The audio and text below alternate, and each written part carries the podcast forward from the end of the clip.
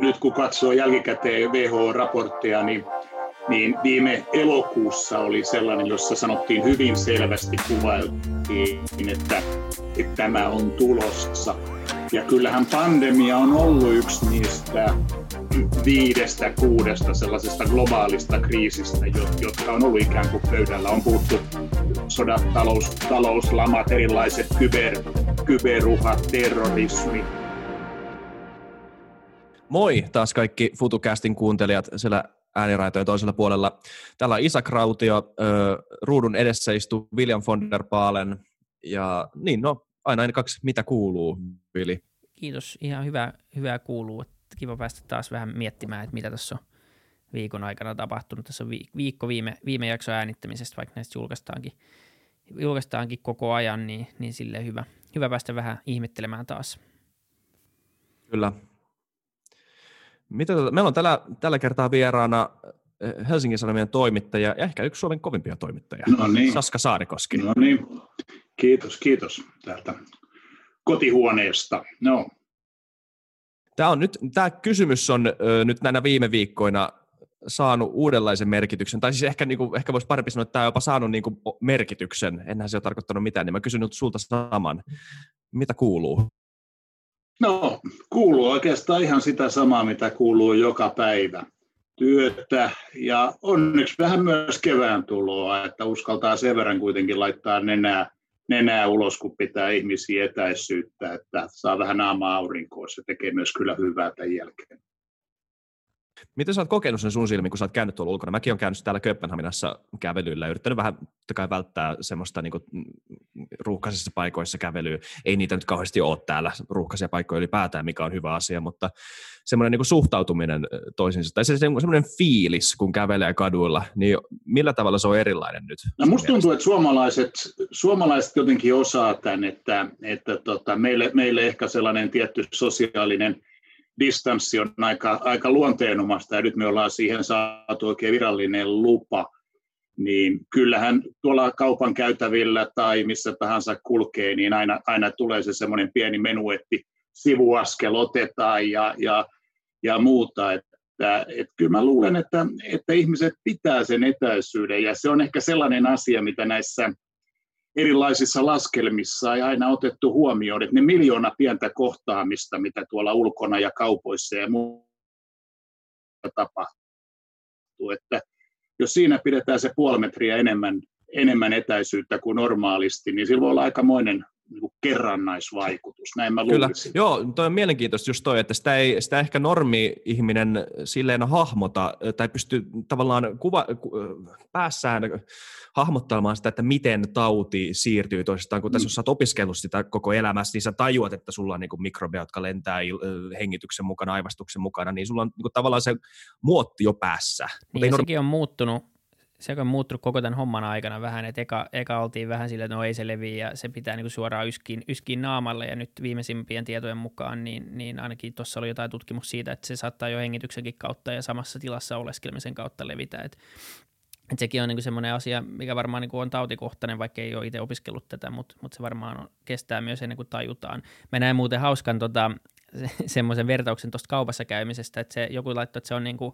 kuin oikea elämän Pac-Man-peli, että, että sun pitää välttää kaikki muita monstereita siellä kaupassa, sitten sun pitää saada se hedelmä poimittua sieltä, sitten vielä päästä karkuun, niin, niin tota, siinä on ihan hyvä, kun menee ensi kerralla kauppaan. Mm. Kyllä.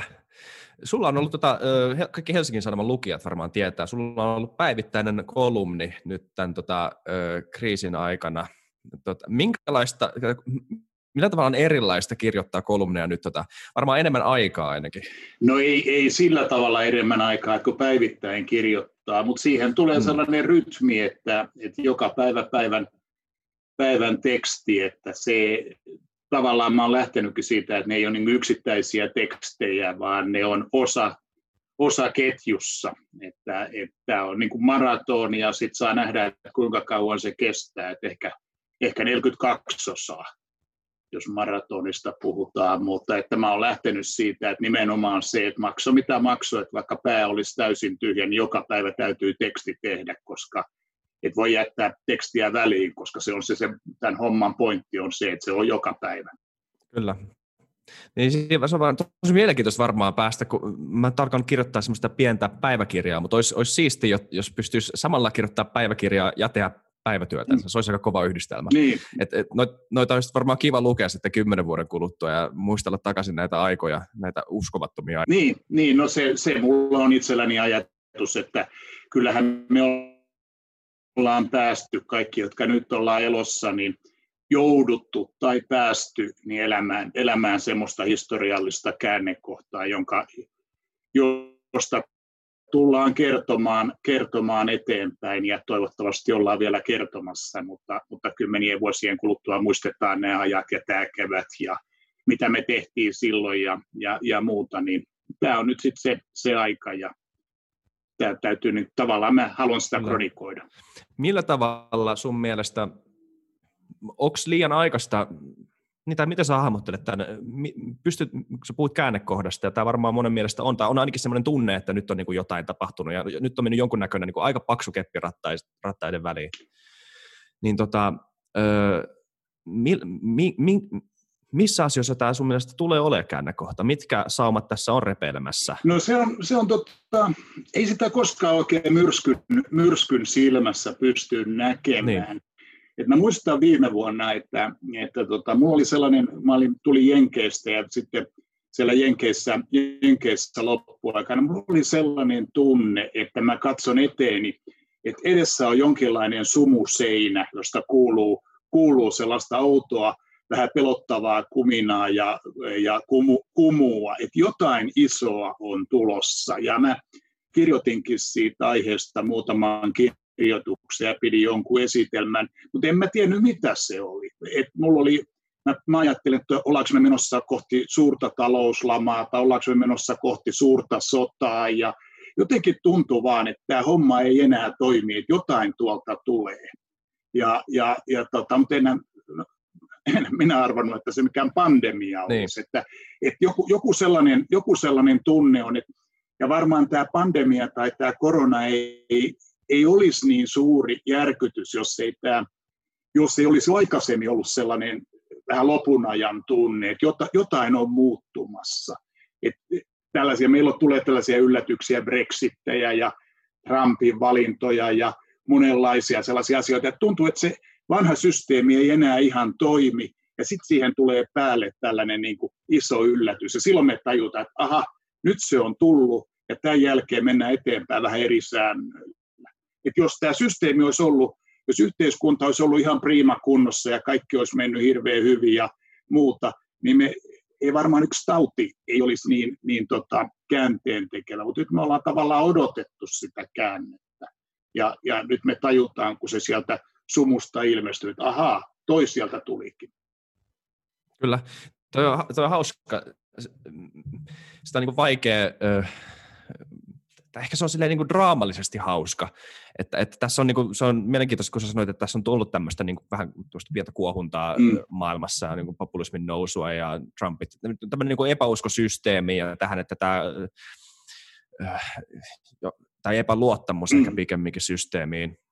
Ja nyt tämmöinen ulkopuolinen tekijä, mm. tämmöinen asia tämän systeemin ulkopuolelta, joka tavallaan niin kuin paljastaa jotain tämän systeemin valmis, niin kuin huonosta valmistautumisesta jollain tavalla, tai siitä, että kuinka niin kuin oman navansa ympärillä tämä nykyinen järjestelmä on pyörinyt. Tai, tai, mä kuulin tämmöisen mielenkiintoisen, semmoinen kuin Eric Weinstein, äh, Weinstein, anteeksi, mä en muista kummin sen sukunimi lausutaan, mutta siis sillä oli tämmöinen äh, heitto siitä, että että herätti, niin kysyi tämmöisen kysymyksen, että miksi tähän ei oltu mitä, miten tähän ei oltu valmistauduttu. Mm. Koska me, me, mekin oltiin sun kanssa, ja tämän, niin kuin, tämä kuulostaa syyttelyltä, ja ehkä se niin kuin, tavallaan niin kuin, vähän niin kuin implisiittisesti on sitäkin, mutta se ei ole se pointti, vaan se pointti on se, että mekin oltiin, me ollaan tehty jakso Anu Kantelen kanssa, joka on tota, infektiotautien professori, ja siis tämä oli niin kuin, akateemisessa kirjallisuudessa, oli kirjoitettu laajasti siitä, että miten tämä ei vaan ole mahdollista, vaan miten tämä, niin kuin, tämä tulee tapahtumaan. Mm, tämä on kyllä. tapahtunut ennen ja tämä tulee tapahtumaan. Mm että, niinku, että niinku, mi, mi, mi, miten tähän ei oltu valmistauduttu? Miten tämä järjestelmä oli sellainen, että tähän ei te, millään tavalla pystynyt ottaa tätä huomioon? Niin siis, ja, ja nyt kun katsoo jälkikäteen WHO-raportteja, niin, niin viime elokuussa oli sellainen, jossa sanottiin hyvin selvästi, kuvailtiin, että, että tämä on tulossa.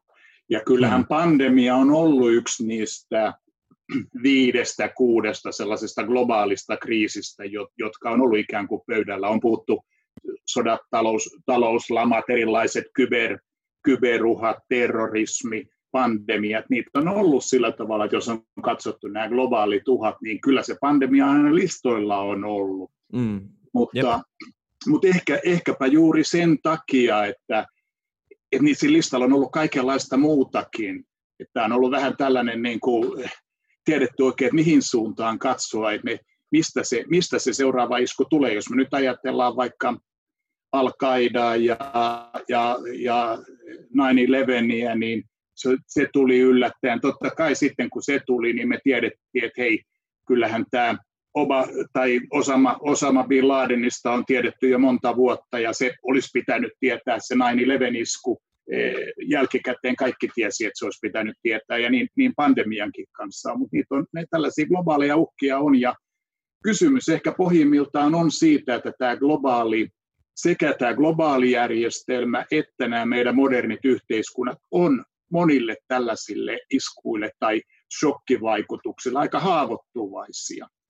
Et kysymys ei oikeastaan, että me ei ehkä pystytäkään varautumaan, ei tiedetä mikä meihin seuraavaksi iskee, vaan meidän täytyy muuttaa nämä yhteiskunnat jotenkin sellaisiksi, että ne niin kuin seisoo vähän tukevammin, tukevammin niin kuin jaloillaan niin, ettei niitä pieni, pieni isku niin kevyesti pistä, pistä tolautaan, kun nyt on nähty käyneen. Niin, ja me ollaan, me ollaan puhuttu, puhuttu myös siitä, että ehkä tämä on niin kuin kaikessa huonoudessa, mitä tämä on, ja turha nyt tässä vaiheessa puhua mistään, mistään niin kuin hyvistä puolista vielä, koska ei tiedetä, mihin tämä menee, mutta ainakin tämä näyttää just sen, että miten haavoittuvaisessa tilassa me ollaan ja miten kaikki on niin yhteydessä toisiinsa, että, että, että se, se on ainakin onni, että kuolleisuus ei ole esimerkiksi 25 prosenttia, että on joku täysin uusi mutaatio tai joku, että miettikää minkälainen älytön paniikki – vielä niin kuin täysin toisenlainen paniikki maailmassa olisi tällä hetkellä, jos, jos joka neljäs taudin saaja vaikka kuolisi tähän mm. ja, ja, niin. ja muuta vastaavaa. Että, että muuta, muuten, jos ei mitään muuta, niin tämä ainakin pistää meidät miettimään rakenteet uusiksi. Ja, ja niin kuin sanoit, niin mä en ole ikinä, tai mä en ollut samaa mieltä siitä, että tämä on niin musta joutsen kuin mistä tästä, mitä tästä on puhuttu. Että, että kyllä tämä on ollut tiedossa, mutta, mutta se jotenkin tuntuu vaan, että, että se, se vaatii aina sen konkretisoitumisen ja sen ja vaikka niin kuin näitä on ollut vastaavanlaisia, niin ihmisen ja, ja ihmisten muisti on kuitenkin aika lyhyt loppupeleissä, että, että se vaatii, vaatii sen konkretisoitumisen, että, että me voidaan ottaa joku asia tosissaan. Mm.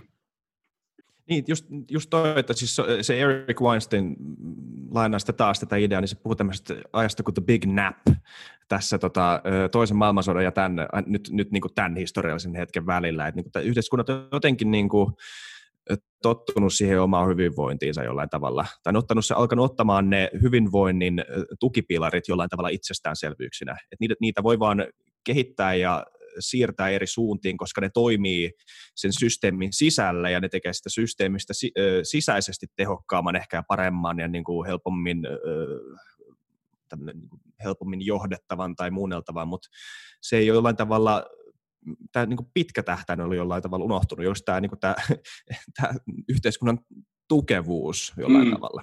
Val, valmius ehkä hyvä sana. Toi, puhu toi Nassim Nikolas Taleb, just tämä mustien joutsenten, joutsenten filosofi, niin tämä, tämä hänen kakkoskirjansa, tämä Anti-Fragile, jossa se ajatus on juuri tämä yhteiskunnan lujit, johtaminen. Eli kysymys ei ole siitä, että me voitaisiin varautua kaikkiin mustiin joutseniin tai kaikkiin shokkeihin, mutta me voimme tehdä yhteiskunnan sellaiseksi, että se ei, ei, ei kaadu pienestä, pienestä tönäisystä. Ja siis siinä mielessähän suomalainen yhteiskunta on kiinnostava, että, että tota, meillähän on siis kiitos tämän meidän historian ja ehkä pohjoisen syrjäisen sijainnin ja Venäjän naapuruuden, niin meillähän on aina ollut tällainen tietynlainen varautumisjärjestelmä kuitenkin.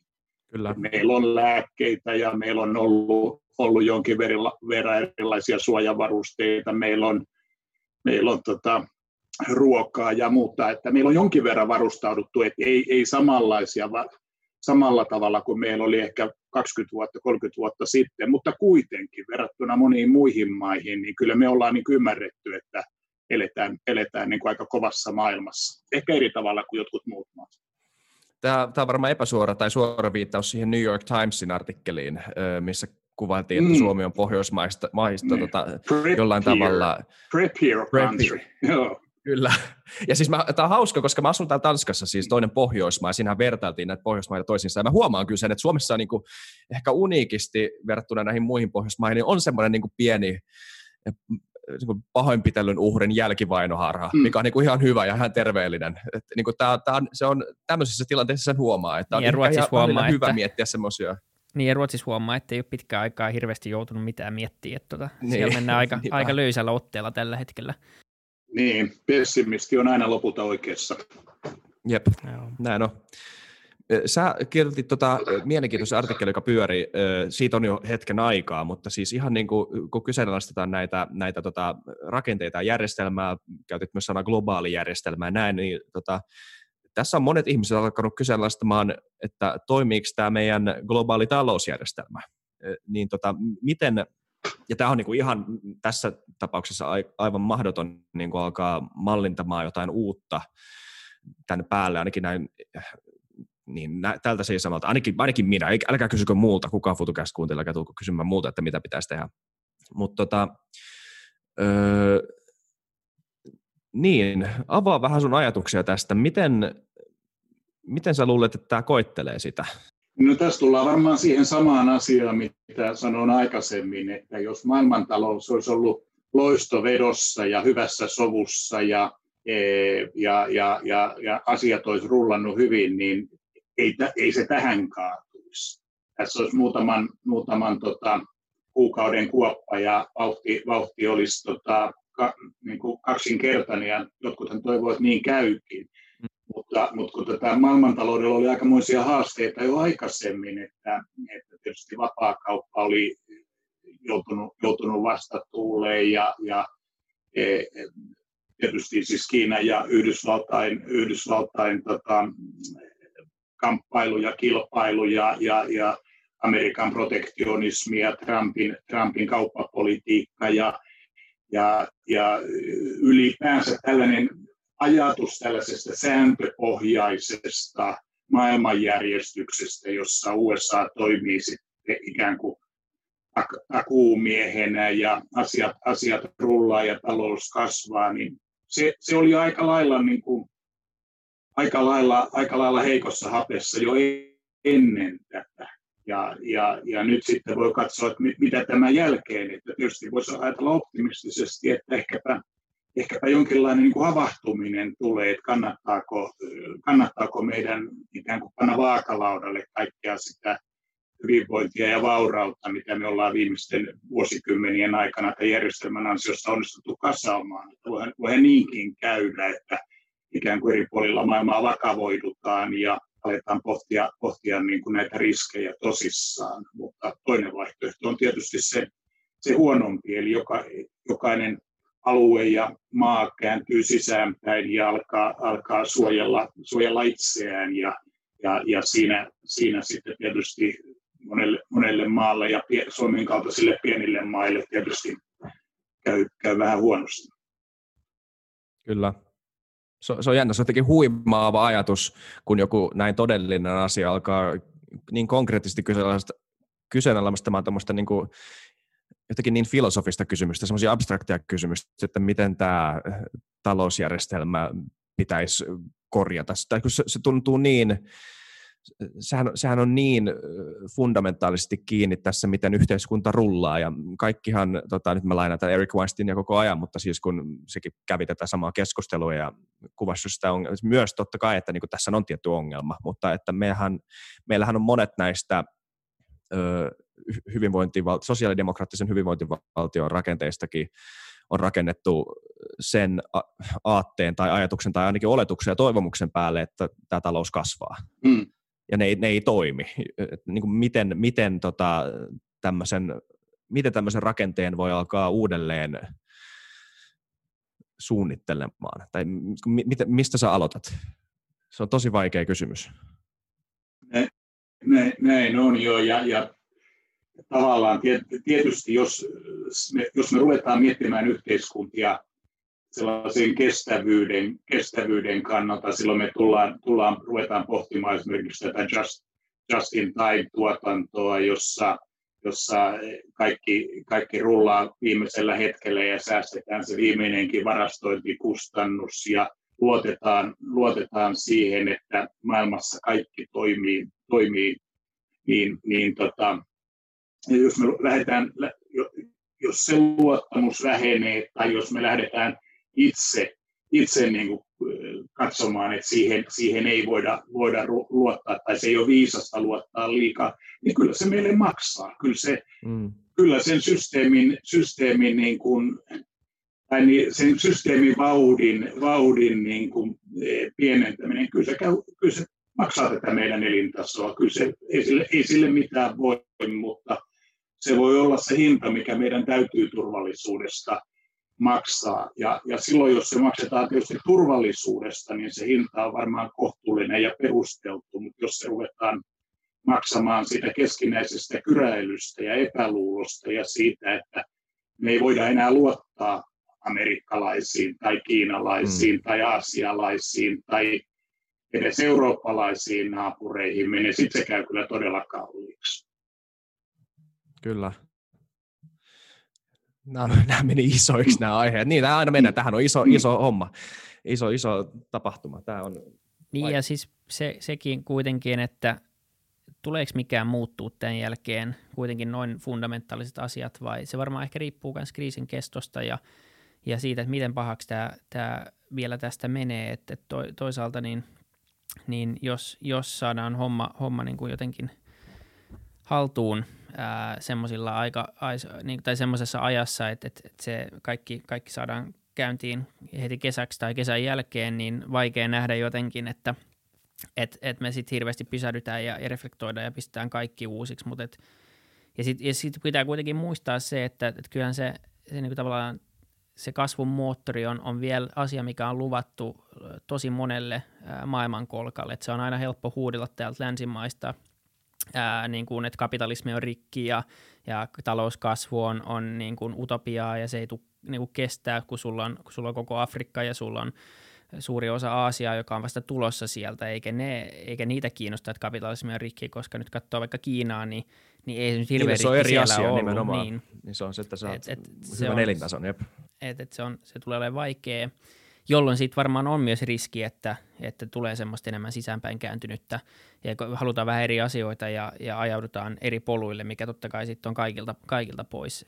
Mutta sitten taas toisaalta ehkä jos tämä jatkuu hirveän kauan, niin ehkä tämä sitten toimii semmoisena moottorina kaiken uudistamiselle, joka sitten saattaa toimia parhaimmassa tapauksessa myös moottorina siihen, että päästään ö, uudistamaan niin kuin meidän päästötavoitteita ja, ja taklaamaan ilmastonmuutoksen kaltaisia kysymyksiä. Et, et se oli jossain, mitä nähtiin, oli, oli tota, miten päästöt oli vähentynyt ja oliko se Hongkongissa näky, näky taivas taas pitkästä aikaa. Ja, ja osa näistä on totta kai vähän varmaan – ei, ei pidä ihan paikkaansa niin kuin nämä Venetsian delfiinit, mutta sitten toisaalta varmaan osa, osa pitää ihan paikkaansa kanssa. Ja... Venetsian delfiinit? Oliko joku laittanut kuvia Venetsian delfiinit? Joo, se oli se kuulemma, että siellä oli jotain delfiineen mukamas uiskennellut Venetsian kanaaleissa, kun siellä oli vesi kirkastunut niin paljon ja, ja tota, toi vesiliikenne oli se oli yksi muuten äh, luetuimpia äh, uutisia Suomessa. Se oli top 5 mäkin, mäkin näin sen. Oliko Joo. se huijaus? Se oli se huijaus. Se oli no fake news. Se, se oli osittain totta, no, mutta se ei niinku liittynyt vissiin Venetsiaan suoraan ja se, siinä oli niinku elementtejä, jotka eivät pitänyt paikkaansa. Mutta se oli raflaava otsikkohan se oli. Kaunis jotain mä näin, jotain mä näin, että Venetsiassa oli kuitenkin niinku huomattu, ainakin jotain eläimiä palannut, tai niinku oli, oli tapahtunut tämmöinen, että niinku luonto alkaa hiljalleen ottamaan. Tämän sen huomaa, kun ei ole, niinku, ei ole, katut, ei ole niinku kaupungin työntekijöitä leikkaamassa rikkaruohoja, niin ei sitä huomaa, että niinku koko ajan luonto yrittää ottaa takaisin kaikkea tätä, mitä tämän päälle on rakennettu. Se on aika mielenkiintoista. Mutta se oli kuulemma, niin. niin, anteeksi, se oli kuulemma 750 kilsaa, se oli Sardiniassa kuvattu toi, ja sitten se oli vaan tägetty, niin kuin, että heitä on Venetsia. Se, minkä mä luulen, että mikä se on se, että jos me puhutaan, puhuttiin aikaisemmin siitä, että tämä on historiallinen aika, niin se on, se on ihan liian aikaista sanoa, mitä tämä tekee sitten maailmantaloudelle tai maailmanjärjestelmälle ja muulle, että, että se todennäköisesti ehkä, ehkä tota, no se on arvaamatonta. Se, se, se, siitä, se mikä, missä mielessä tämä on historiallinen aika, on se, mitä se tekee meidän omalle päänupille. Hmm. Et kun eh, mäkin olen kuitenkin, kuitenkin yli 50 vuotta eh, elänyt, niin siinä, siinä on ollut sellainen niin kuin tietty turvallisuus, jatkuvuus, että asiat, asiat on ikään kuin, ikään kuin hyvässä hoidossa ja me ollaan turvassa. E, siis tämä sodan jälkeinen sukupolvi. Meillä ei ole ollut sellaisia isoja kriisejä, jolloin todella oltaisiin tultu meidän, meidän perusturvallisuuteen. Totta kai on ollut talouslamoja ja, ja tällaista, mutta se, että yhtäkkiä esimerkiksi me ei päästä matkustamaan ulkomaille, että me ei päästä matkustamaan edes niin kuin Lahteen, niin, niin, niin on, on, onhan, se, onhan se järkyttävää. Ja jos, jos vielä tuntuu tammikuussa, että ajatus, että joutuisi jättämään yhden ulkomaan matkan väliin, niin olisi tuntunut kohtuuttomalta, niin nyt, nyt mä, niin kuin, mä suunnittelen tässä touhuissani pääsiäisenä käyntiä Hangossa. Ja, ja se tuntuu niin kuin, että yksilö Hangossa, että jee, että tämä on jotain. Niin se vaan osoittaa, että kaikki voi muuttua niin kuin tosi nopeasti. Ja mä luulen, että se on se, mitä me tullaan, me kaikki ihmiset, jotka ollaan tämä koettu, niin tullaan viemään tästä tulosta. Että nämä asiat, tämä meidän elämäntapa ei ole itsestään selvä. Että se voidaan, kaikki mikä meillä täällä on, niin se voidaan viedä meiltä vaikka yhdessä yössä.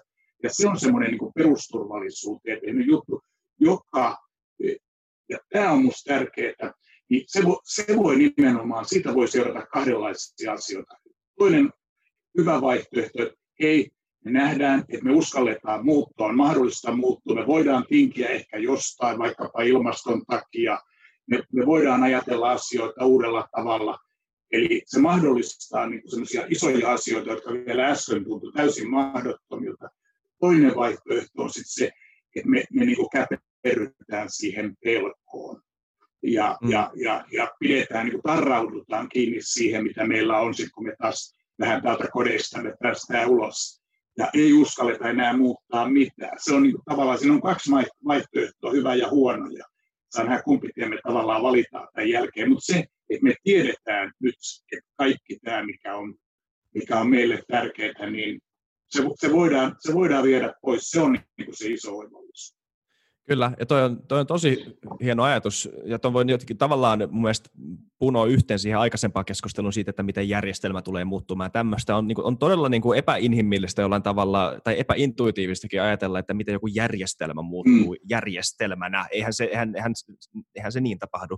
Se tapahtuu nimenomaan just näin, että ne ihmiset, jotka on mukana siinä ja on, on, on osallistuu siihen järjestelmään, jollain tavalla muuttaa niitä ehkä semmoisia niin semmoisia fundamentaalisia ö, asenteitaan sitä järjestelmää kohtaan tai sen järjestelmän tarkoitusta kohtaan, että miksi, tämä meillä, miksi mm. meillä ylipäätään on tämmöinen järjestelmä, mitä tämä palvelee ja mitä varten tämä on täällä.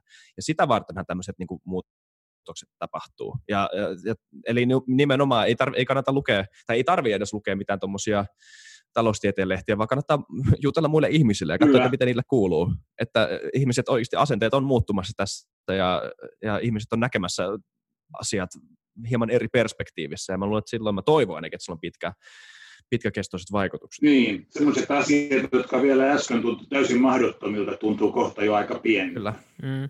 nimenomaan. Ja, ja tänään tuli todettua myös tuossa, mä kävin nyt pitänyt keksiä jotain niin uusia rutiineja ja uusia tapoja vähän päästä ulos tästä kotitoimistolta, niin mä kävin syömässä lounaan myös sillä, että mä kävelin jonnekin ja sitten istuin ulkona ja syömässä. Ja tänään oli joka kerta semmoinen fiilis, että mitä sitten, kun kun kaikki palaa normaaliin, että osaako tästä enää että tavallaan se oli jännä, mitä ihminen tottuu niin nopeasti kuitenkin uuteen arkeen, että mulle tuli jo semmoinen fiilis, mitä sitten kesäkuussa, kun saa taas tehdä kaikkea, niin mitä mä sitten teen, että mitä mä mukaan tein ennen tätä, että kyllä kai se nyt on helppo sitten palata siihen, mutta se, on, se on kyllä kuitenkin totta, että ihminen on aika muuntautumiskykyinen kanssa, että, että, että, että se, se antaa myös paljon uskoa siihen, että niin kuin sanoit, että, että tota, mä uskon siihen positiiviseen vaihtoehtoon, mm. että tämä on, on, on semmoinen positiivinen ihmiskoe loppupeleissä ja ainakin toivotaan, että, että siinä käy näin. Niin, mitä, täs, mitä muuta tässä oikein voi tällä hetkellä? Tämä on, niin kuin, me ollaan vähän niin kuin tämän armoilla, ja ehkä se on just se tunne siitä, että nyt ollaan jonkun asian armoilla, öö, johon ihminen ei suoraan voi vaikuttaa. Siihen voi vaan reagoida. Mm. Että tämä ei ole mikään, että nyt on joku puolue tulossa valtaan tai joku niin kuin, niin kuin iso joku maa on julistanut sodan jotain toista maata kohtaan, joka mm. sekin on, niin kuin, voi olla maailmanlaajuinen kriisi tai voi ainakin laukasta semmoisen. Mutta on jollain tavalla eri asia, se, se on pöpö, jota ei näe. Mm. Se on kuin joku, joku, joku koomikko sanoi hyvin. Se on, siis tämä on, tämä on, tämä on se, kun ihmiset on puhunut siitä, että mikä voi yhdistää ihmiskunnan tämmöinen idealistinen mm. kuva, että miten, niin jos joku alieni hyökkää, että niin yhtäkkiä joku niin kuin, tämmöinen niin kuin yhteinen vihollinen, niin tämä, niin kuin, tämä Pepe on vähän nyt se alieni. Oh. No ne, mäkin, on, mäkin ajattelin aina, että me tarvitaanko me todella joku asteroidi, lähestyvä asteroidi tai muu, että me päästään näistä pienistä, pienistä riidoista tällä maapallon kansojen välillä, mutta joo, nyt, nyt, meillä, nyt meillä on. Kyllä. Nyt meillä on, mutta se mikä mun mielestä on myös jännittävää, kun me puhuttiin aikaisemmin tuosta, että kapitalismi on rikki. Ja tietyllä tavalla tietysti, tietysti jokin osa eh, se on vähän nimityksistä riippuen, jokin osa kapitalismista ehkä on rikki. Ainakin tämä tällainen, tällainen yhden, yhden, pro, yhden prosentin ahneuteen perustuva sijoituskapitalismi.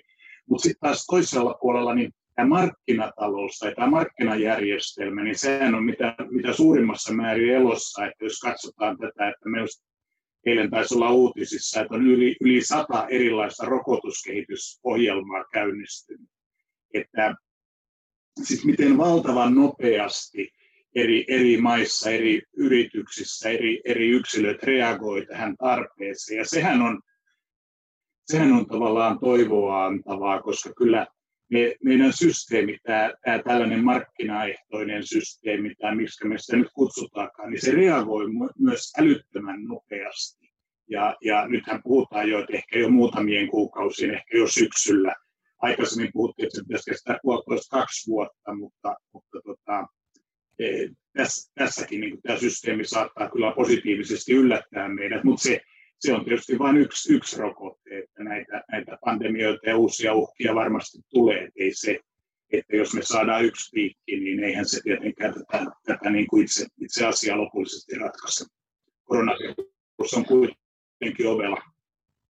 Ja, mutta toi on, toi on jännä ajatus toi, että, että tai siis nimenomaan, tää, kun puhutaan niin kuin kapitalismista, mm. että mi, miten sä määrittelet sen, niin, niin kuin vaihtokauppaahan on ollut, ja sehän on, niin kuin, sehän on monella tavalla ollut, ollut ihmissivilisaation ö, moottori monella mm. tapaa, siksi me ollaan täällä just nyt, ö, mutta, mutta just tämä, mitä sä sanoit, että mistä puhutaan tästä niin kuin, rahoitusvetosesta reaalitaloudesta aika hyvin, aika tukevasti erossa olevasta niin finanssi, finanssalia, mitä se nyt sanotaan, niin. Finan, financialization, niin. tämä mikä alkoi joskus Reaganin ja Thatcherin aikoihin näiden niin kuin lakimuutosten, että ylipäätään tämän, just tämän niin kuin ajatuksen, tämän järjestelmällisen ajatuksen takana, niin. että mi, miksi me tehdään tätä, niin, niin se, sehän on, eihän se ole kauhean vanha systeemi vielä. Ei. Et siis sehän, sehän on niin kuin ihan tässä niin kuin viime vuosikymmenenä vasta niin kuin oikeasti, ja nyt on aika alettu huomaamaan, että miten niin kuin, tämä niin kuin capital flow alkaa jo menemään maiden demokraattisen suvereniteetinkin yli monissa tapauksissa, ja tämä, tämä maailmanjärjestys ei ole ollut, ei ole millään tavalla itsestäänselvä.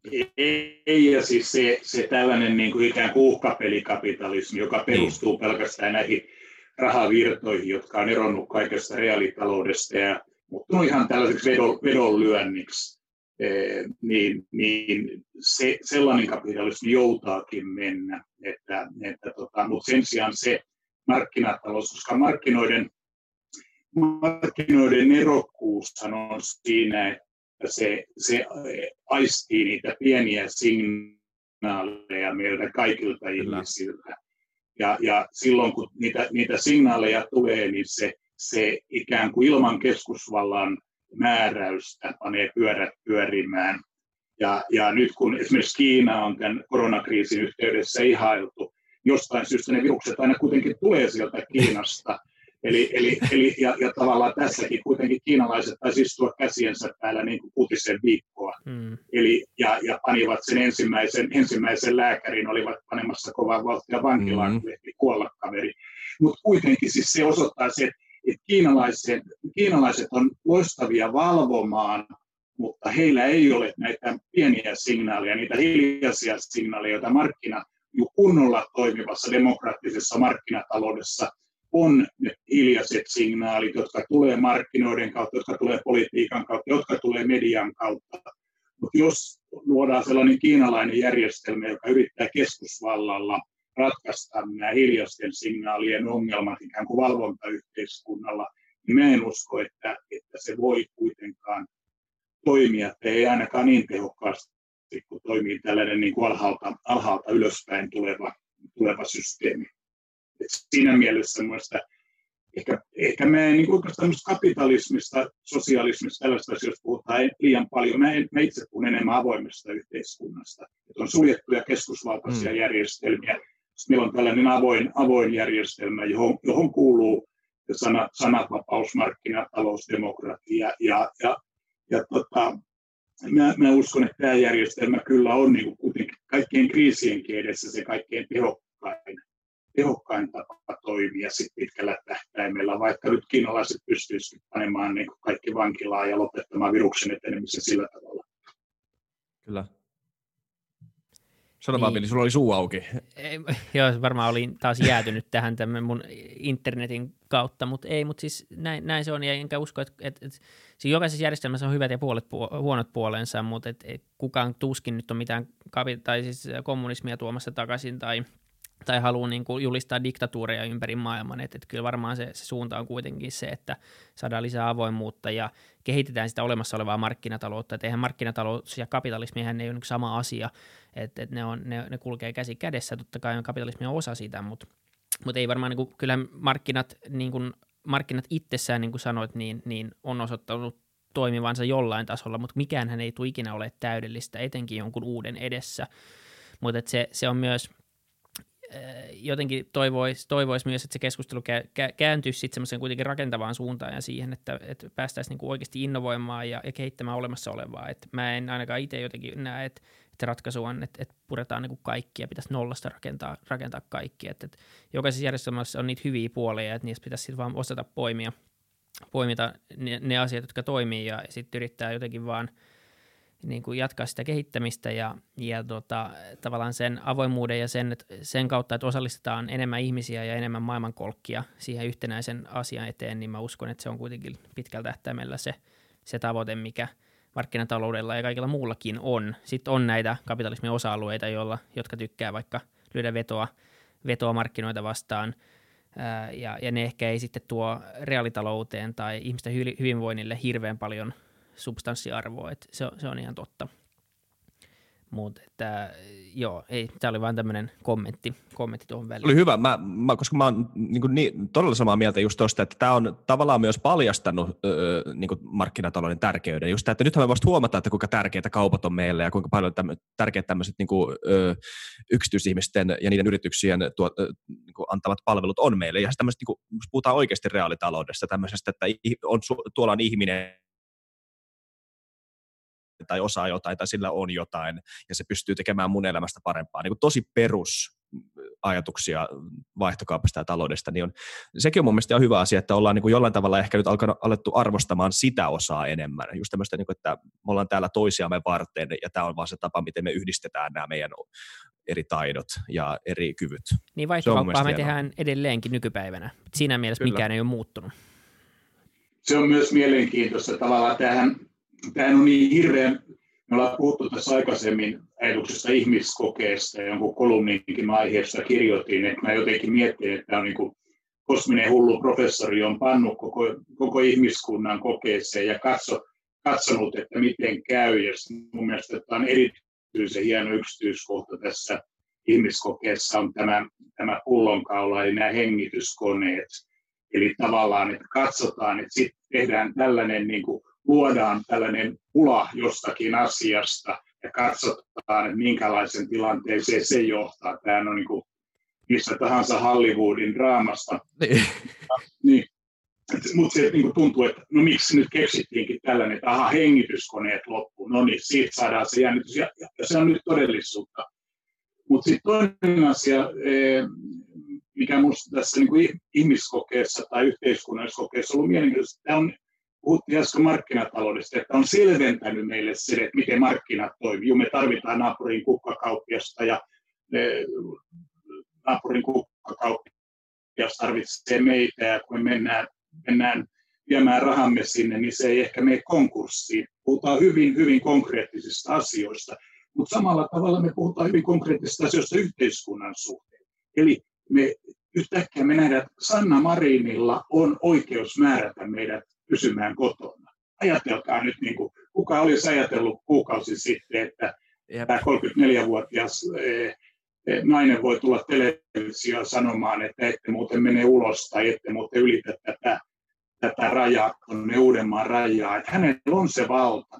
Ja, ja siinä mielessä on niin kuitenkin tämä on myös tehnyt näkyväksi sen, että mistä yhteiskunnassa on kysymys. Kyllä yhteiskunnassa on viime kädessä kysymys väkivallan monopolista. Se kuulostaa julmalta, kun se sanoo, mutta siitähän on kysymys. Mm, Yhteiskunta kyllä. on monopolisoitunutta väkivaltaa, joka eh, hyvin, hyvin harvoin konkretisoituu. Ja tässä tilanteessa yhteiskunnan tämäkin puoli on konkretisoitunut. Eli, eli me mennään ihan takaisin niin kuin yhteiskuntafilosofian klassikoihin, Lokkeen ja Hobbesiin ja näihin tyyppeihin, jotka pohti sitä, että mis, miten yhteiskunta on muodostunut, mikä on se yhteiskuntasopimus, mi, millä tavalla ja millä ehdoilla me ihmiset ollaan luovutettu valta vallanpitäjille. Ja et onko aluksi ollut sota, kaikkien sota kaikkia vastaan ja sitten on sovittu, että nämä asiat hoidetaan näin. Yhtäkkiä tulee, niin kuin nämäkin tulee kaikki konkreettisesti. Palataan siihen yhteiskuntasopimukseen, palataan palataan siihen, missä tämä kaikki on lähtenyt. Ja jos ei tätä olisi tapahtunut, niin meidän olisi ollut vaikea nähdä sitä. Nyt me nähdään. Nyt me tulevaisuudessa, kun täytyy, täytyy tota, luennoitsijan yliopistokurssilla sanoa, että mikä on yhteiskuntasopimus, niin se on paljon aika tuoreita esimerkkejä. Niin jo, ja toi, niin just tuo jännä tuossa, että mikä on, mikä on valtion rooli suvereenissa demokratiassa – täysin tavallaan monella tavalla itsestäänselvä kysymys viime vuonna jollain tavalla, tai siis oli paljon helpompi vastata semmoisilta niin teoreettiselta pohjalta, että sulla niin kuin, valtiolla totta kai on niin kuin tietynlainen niin itsemääräämisvalta kansan ylle säätää lakeja ja kaikkea tämmöistä, mutta sitten kuitenkin ihmiset ovat ö, yksilöitä, joilla on yksilönvapauksia ja kaikkea tämmöistä. Mutta tämä on hauska tämä yhteispeli just, koska no sä mainitsit tuossa Loken ja Hobbsin ja nämä, niin tämä ei kuitenkaan tunnu semmoiselta niin Hobbsimaiselta tota, julistukselta, että nyt pysykää kotona, nimenomaan mun mielestä tässä on se jännä, että ihmiset vapaaehtoisesti suostuu tähän, ihmiset haluaa jollain tavalla tämän eristäytymisen, ihmiset haluaisi poikkeuslain tietyllä tavalla. Niin, että se on solidariteetin kautta, että ei, ei sille niin kuin, valtion ei aja jotain omaa etua tässä, tai totta kai se ajaa myös valtion etua, niin. mutta loppupeleissä kuitenkin ihmisten etu, että ei tämä mikään Sanna Marini, tai ei Sanna Marinia auta, että me pystytään kotona, vaan päinvastoin meitä kaikkia. Niin, se on, to, niin. To on erittäin, erittäin hyvä pointti ja siinä mielessä, kun me tämä, ehkä, ehkä yksi asia, siitähän on puhuttu jo, että, että e, tuotte, tuotte ehkä milleniaalipolvea, mutta Joo. on puhuttu, että milleni, milleniaalit on ikään kuin yhteisöllisempi sukupolvi kuin tämä meidän, meidän niin kuin räyhäindividualistien sukupolvi, niin, niin että sitä, sellaista muutosta on ollut ilmassa jo aikaisemmin, mutta nyt tämä tässä konkretisoituu, että hei, sä et, jotkut on sanonut, joko se Nelson Mandela vai kuka sanoi, että yksi ihminen ei voi olla vapaa, jos kaikki ei ole vapaita, niin tässä tämä kriisi on tavallaan konkretisoinut sen, että yksi ihminen ei voi olla turvassa, jos ei kaikki ole turvassa. Eli, eli tavallaan meidän, me ollaan niin riippuvaisia riippuvaisia toisistamme ja myös siitä, että toiset ajattelee meidän turvallisuutta, joka on niin yhtäkkiä, tässäkin me tullaan siihen yhteiskunnan ihan, ihan todella perus, peruskudelmaan. Kyllä. Tämä Tanskassa on nyt puhuttu viime päivinä tai viikkoina semmoisesta käsitteestä kuin Samfundsin, eli niin kuin semmoinen yhteiskunta, äh, mitkä, niin kuin sin, semmoinen mind, societal mind, että ihmiset niin kuin jollain tavalla ei, ei ole säädetty mitään lakia, ei ole säädetty mitään, tota, on annettu määräyksiä ja näin, mutta niin kuin kuitenkin se pohja, minkä päällä tämä yhteistyö, tämä solidariteetti on, ei ole siis se, se ei ole, se ei tapahdu, se ei tapahdu näiden säännösten päällä, vaan se tapahtuu semmoisen oletuksen päällä, että nämä säännökset on hyviä, että nä, ja me halutaan tehdä näitä. Vaikka näitä ei julistettaisi, niin me halutaan auttaa toisiamme. Se on, se on hauska, mitä se on konkretisoitunut, mutta nyt me vedetään negatiiviseksi. Tota, mä, mua silti vähän, mä, mä, mä, mä tiedän ton, että, että mä, mä, mä tunnistan ton paremmin sanottu, että millennialit on ehkä vähän enemmän ö, yhteisöllisiä, ehkä sillä poliittisesti jollain voi sanoa. Ehkä, ehkä toi niin kauniimmin sanottu, että millennialit on vasemmistolaisempia kuin ö, vanhemmat sukupolvet ehkä. Hmm. Mutta tota, kuitenkin mä vähän tota, ain, on jäänyt siitä asti, kun mä luin sen Hararin kirjoituksen siitä, että miten tämä kriisi voi olla monelle valtiolle tai poliitikolle semmoinen niin hyvä katalysaattori alkaa vähän, vähän kiristämään ruuvia, kiristämään tätä niin kuin tarkkailuruuvia ja, ja kiristämään otettaan kansasta ja niin kuin on nähty Unkarissa ja muissakin paikoissa, niin, niin tämä, mä, en, mä, mä en ole kuitenkaan ihan niin kuin myyty sillä ajatuksella, että tämä, olisi, tämä kriisi on nyt hyvä syy alkaa rajoittamaan kaikkia yksilönvapauksia ja asettaa niin kuin sirut kaikkien otsaan, että voidaan seurailla koko ajan, että missä Sinne onneksi on. matkaa. Mä toivon, joo. Nyt mä kuulostan Alex Jonesilta täällä, mutta niinku, mut mä, tää on niinku, me aletaan jo puhumaan semmoisista asioista, mitkä vähän niinku kutittelee tota, tota pintaa. Eli siis, että tämä, tämä, tämä, tämä on ihan oikea asia ainakin tämmöiselle aatteellisella Se on, ja toi on, ihan, toi on hyvä pointti. Kyllä mä oon lukenut aika tarkkaan näitä suunnitelmia tähän, tästä kännykkä, kännykkäpaikannustietojen saamisesta ja, ja, ja yritin lukea niitä ikään kuin parhaimman kautta ja ajatella, että, että ehkä, ehkä ne tiedot voidaan kerätä niin, että ne eivät kohtuuttomasti loukkaa yksityisyyttä, mutta kyllä, mä, kyllä mäkin luen niitä hyvin tarkalla silmällä, koska tuota, kyllähän, kyllähän kun tolle tielle lähdetään, niin hyvässä tarkoituksessa, niin kyllä siihen aina riskejä sisältyy. Että, että tota, jos voidaan katsoa, missä sun kännykkä on ollut ja ketä se on ollut lähellä, niin, niin tota, on, se, niin. on se niin houkuttelevaa dataa, että, että tota, tietysti hyvä, hyvä, jos sillä torjutaan viruksia, mutta, mutta mitä muuta sillä voi tehdä, niin kyllä se, kyllä se Kyllä se on pelottavaa, vaikka mä sanon aikaisemmin, että mä en usko, että tota, tämmöinen valvontayhteiskunta edes niin kuin kaikkein nykyaikaisimmalla tekniikalla voi kilpailla tehokkuudessa sellaisen vapaaehtoisuuteen perustuvan yhteiskunnan kanssa, niin ei se estä yrittämästä. Hmm. Kyllä mä luulen, että moni tulee yrittämään, moni tulee ajattelemaan, että ehkä jos me saadaan kasvojen tunnistukset ja kännykkäseurannat ja kaikki muut, niin, niin että jos me onnistuttaisiin siinä, missä nyt Neuvostoliitto ei onnistunut. Jep.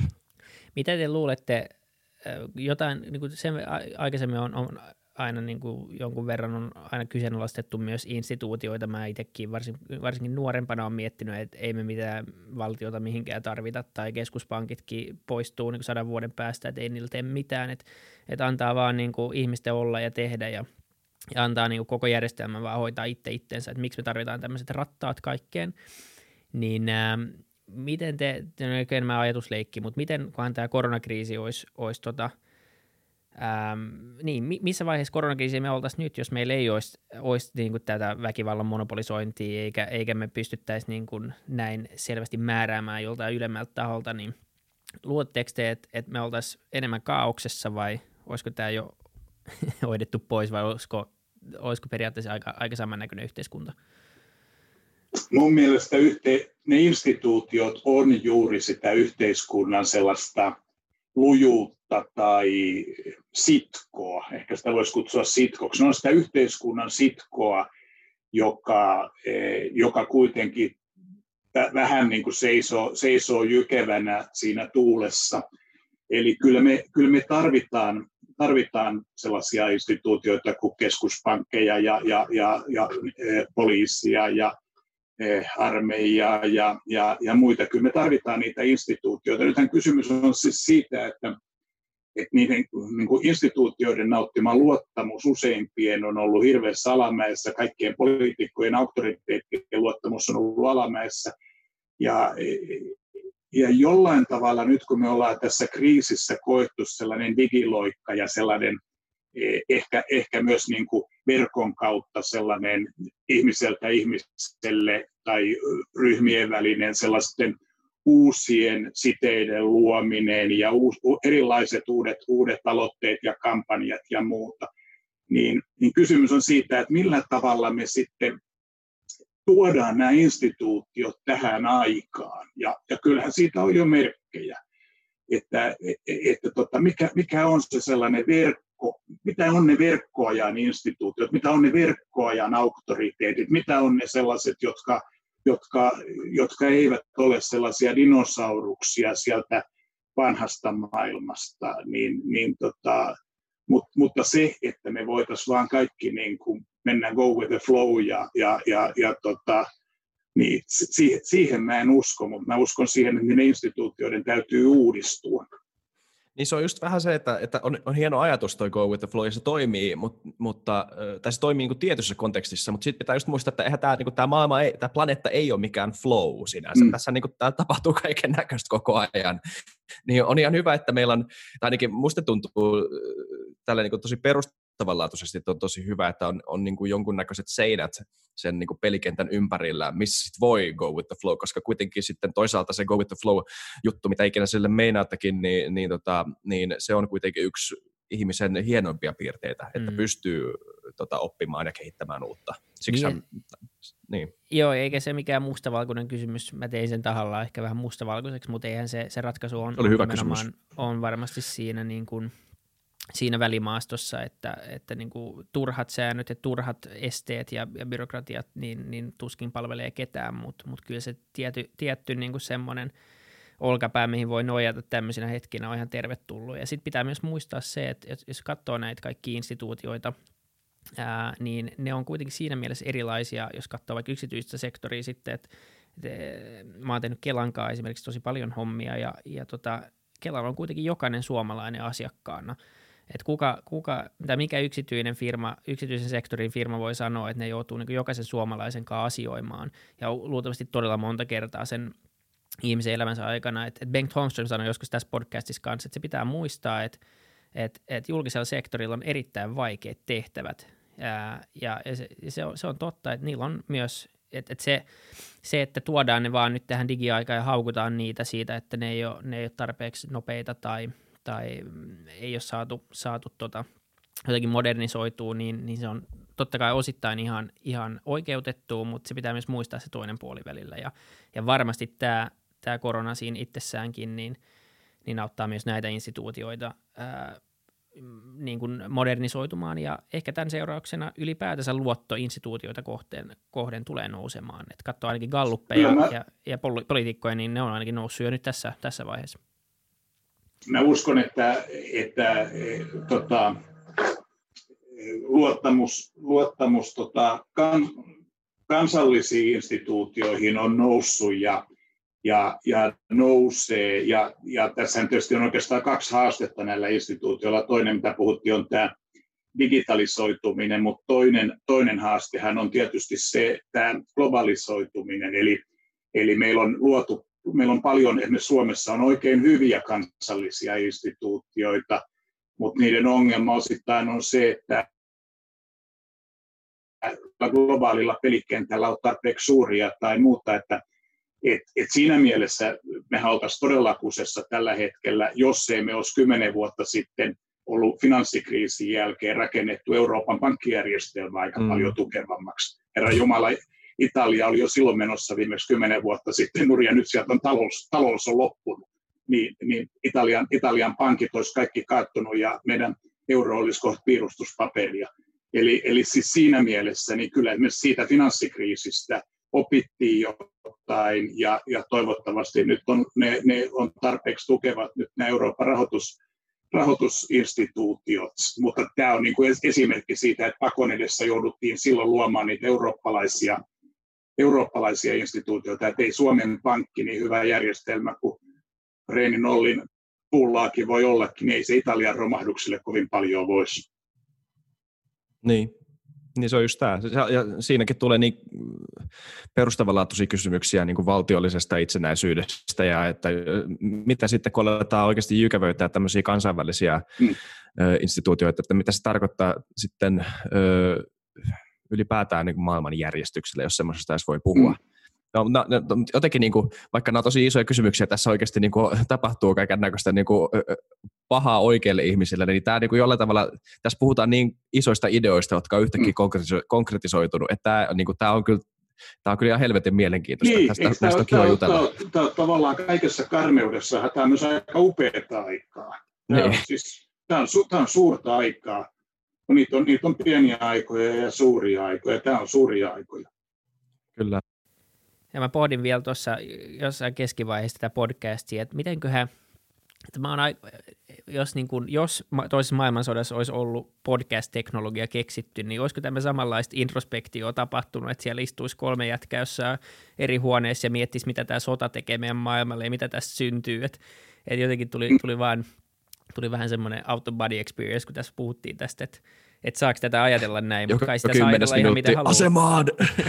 niin, No Henry, Henry, Henry Kissinger hän just kirjoitti pari päivää sitten, oli Wall Street Journalissa oli juttu, jossa se vertasi tätä tilanteeseen 44, kun pelättiin, pelättiin niin kuin Battle of Bulgissa tai siellä Ardenneilla pelättiin, että miten käy ja tilanne oli vähän vaakalaudalla ja sitten sen jälkeen, mitä tapahtui sodan jälkeen, Marshall-avut ja Euroopan jälleenrakennus ja Amerikka otti, otti ikään kuin sen johtorooli ja, ja, ja e, sen sijaan, että olisi, olisi mennyt kaikki päin helvettiä, niin alkoikin vuosikymmenien aika hyvä kehitys, niin, niin tota, e, Kissinger, Kissinger tietysti 96 V oli sitä mieltä, että nyt pitäisi tehdä taas sama asia Amerikan pitäisi ottaa johto. No, varmaan pitäisi tehdä sama asia, mutta onko Amerikasta nyt ottamaan enää johtoa, se on toinen asia, että että tietysti varmasti Eurooppa, Kiina, monet muut täytyy ottaa, että Amerikka ei siihen taida yksin kyllä enää,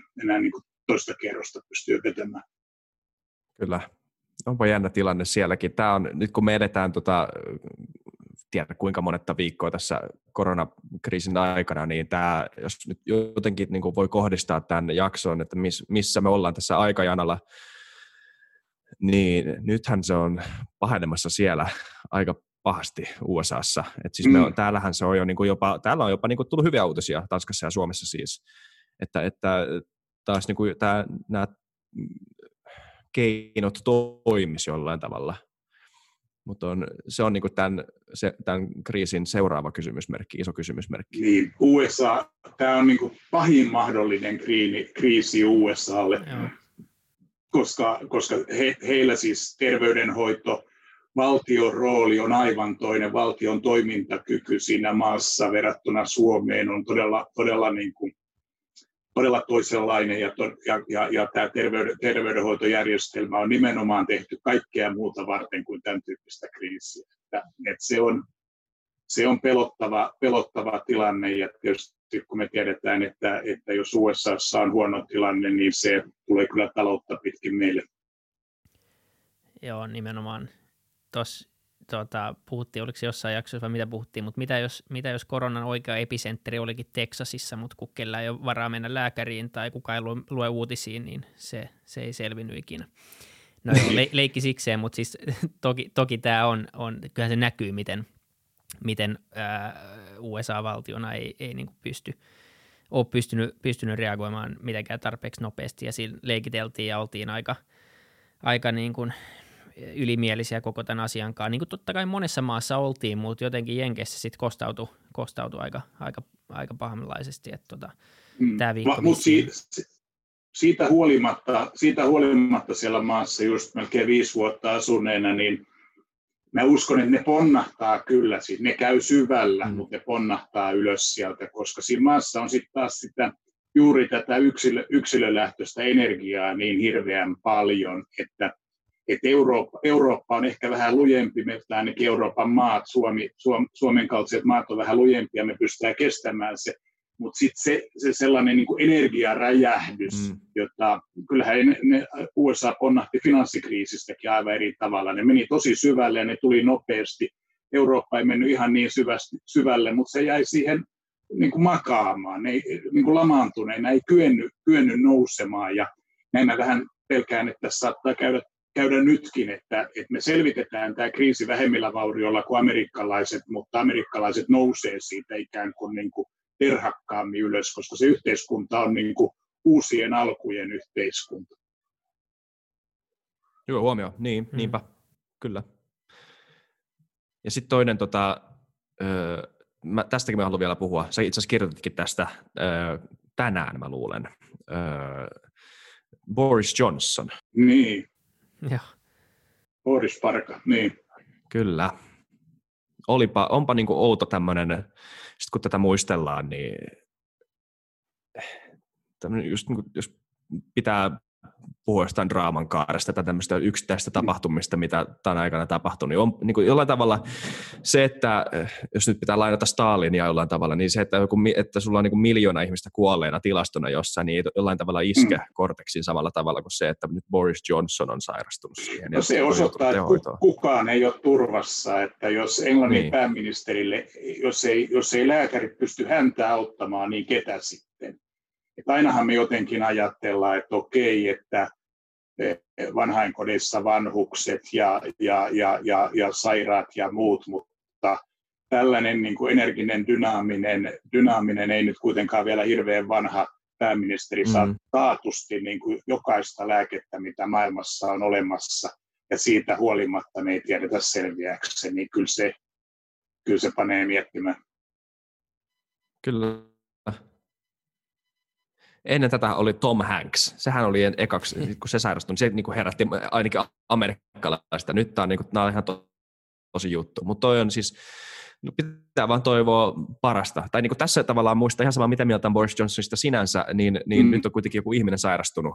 Hmm. Ja on, on tota, omaisilla sama huoli kuin kaikilla muillakin. Että niin nyt toivottavasti se palauttaa jonkunnäköisen ihmisyyden niin. myös tähän, että, että miten, miten näitä ihmisiä näkee se on, se on hurja, niin kuin mä, mä kirjoitinkin siitä, että Boris Johnson on aina ihailu Winston Churchillia ja sitä, että miten Winston sitten eh, ikään kuin Britannian, Britannian kohtalon hetkellä nousi, nousi ja pelasti sen kansakunnan, niin Boris on joutunut nyt sitten tavallaan samalla tavalla tämän kriisin symboliksi. Ja mä mietin, että että itse asiassa se Winston Churchillin ihailu saattoi käydä sille kalliiksi, koska Churchillillä oli se, jos te olette nähneet sen Darkest Hour-leffan, niin siinä oli sellainen tilanne, että Churchill, Churchill vähän lamaantui ja, ja, ja kätkeytyi kabinettiinsa ja olisiko saanut vähän hermoromahduksenkin ja hänelle sanottiin, että ei, että nyt sun täytyy mennä ulos ja sun täytyy niin kuin valaa ihmisiin uskoa ja sitten hän niin kuin niin kuin tajusi sen, että hän lähti sinne näyttämään sitä voitonmerkkiä ja matkusti metroilla ja niin kuin rupesi johtamaan ikään kuin englantilaisia mm. edestäpäin. Niin mä luulen, että Churchillin ihailijana Boris Johnson oli ajatellut, että no, hänen pitää tehdä se sama, että hän menee, hän menee sinne koronasairaalaan ja kättelee niitä, kättelee niitä potilaita ja näyttää, että häntä ei pelota ja, ja hän ottaa niin kuin tällaisen Churchillmäisen otteen tästä ja se ehkä ehkä maksoi hänelle, koska, koska, koska viruksia on vaikeampi väistellä kuin saksalaisten pommeja. niin, niin siis nimenomaan. Mutta tota, en mä tiedä. Mä toivon, että tämä muistuttaa ihmisiä siitä, että me ollaan vähän tämmöisiä heiveröisiä sekavia apinoita, jotka pyörii täällä vähän äh, jonkunnäköisessä sovu, sovussa vähän, niin kuin vähän hämmästyneenä siitä, mitä ympärillä tapahtuu koko ajan, mutta niin kuin jotenkin jo tunne siitä, että kyllä me jotenkin selvitään, niin, niin ymmärtää, että me kaikki ollaan semmoisia ja tuetaan toisiamme. Se on mun mielestä aika tärkeää tässä. Että, ja on, nyt on oikeasti hyvä, jos, jos se niin kuin mitään muuta käytännön vinkkiä, niin että nyt kun nämä kaikki käsienpesut on hanskassa kaikilla, niin että kannattaa mennä juttelemaan ihmisille, joille ei ole jutellut pitkään aikaa. Se on mielenkiintoista, koska nyt niin kuin oikeasti toimii, että mä kysyn teet molemmilta tässä alussa, että se, että kysyy, että mitä kuuluu, niin se oikeasti tarkoittaa jotain muuta kuin se tarkoitti ennen. Jossain va- nyt, ainakin, nyt tuntuu siltä, että tämä, nyt, nyt on hyvä hetki mennä juttelemaan ihmisiä. Joo, nyt saa, nyt saa kunnollisia vastauksia myös suomalaisilta, niin tota, se on, se on ihan totta. Niin, kun huutelee tarpeeksi kaukaa vai me lähelle. Nimenomaan. Kahden metrin etäisyys vähintään. Niin, nimenomaan kahden metrin. Mitä kuuluu? se on hauska nähdä, kun, kun ajelee autolla jossain ja näkee tämmöisiä koronakeskusteluita, kun siellä on oikeasti semmoinen seitsemän mm. metristä väliä, kun joku on lukenut mm. se uusimman tutkimuksen, että se on niin kahdeksan metriä eikä kaksi metriä tai joku. Et, mm. Niin tota, se, on, se on jotenkin, tämä on, tämä on kyllä ihmeellistä aikaa. Ja podcastitkin tehdään tälle, että ei voi istua samassa mm. huoneessa ja, ja niin kuin jotenkin käydä kunnollista keskustelua, mutta ihan mm. hyvin tämä on mennyt. Niinpä, niin näin on. Tota, joo. Tämä alkaa olla ihan täysi jakso. Tota, tämä on, kyllä, tämä oli tosi, tosi kiva. Oli kiva päästä viimein kuuntelemaan. Me, oltiin, me ollaan itse asiassa puhuttu, että kutsutaan vieraaksi tota, joo, öö, jo jonkun aikaa, niin tämä oli hyvä mm. aika. Hyvä teko. Kiitos. Kiitos kun kutsuit, oli hauskaa. Kiva kun, kiva kun pääsit. Kiitos kaikille kuuntelijoille ja, ja tota, kuullaan, kuullaan taas kuullaan taas. Ja kiitos. Ja tilatkaa, seuratkaa kaikissa someissa. Me ollaan nyt kaikissa niissä. Ei olla TikTokissa, sinne me ei mennä, Vili. Me ei, Joo, ei TikTokiin, mutta, Älä vielä sano. Kaikissa, niin, kohta kuitenkin ollaan siellä tekemässä jotain tansseja. Mutta kaikissa muissa näissä isoissa, missä me ollaan, niin menkää seuraamaan ja tilaamaan kaikkea niin. muuta. Ja, ja jatketaan keskustelua siellä. Yes.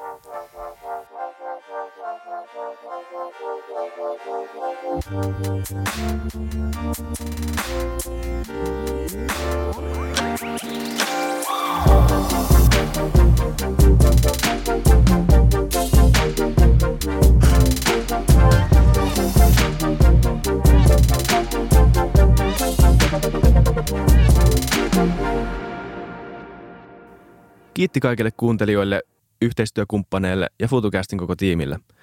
Isa Kraution ja William von der Baalinin lisäksi, Isa Kraution minä, tiimiin kuuluu tuotantovastaava Samuel Happonen ja media vastaava Tuumas Lundström. Ja kiitos Niko Noanalle tästä upeasta tunnaribiisistä, joka on mukana Lululandissa. Seuratkaa mitä somessa nimimerkillä FutuCast, millä tahansa podcast-alustalla ja niin ja saa arvostella. Mielellään. Thanks. Moi moi.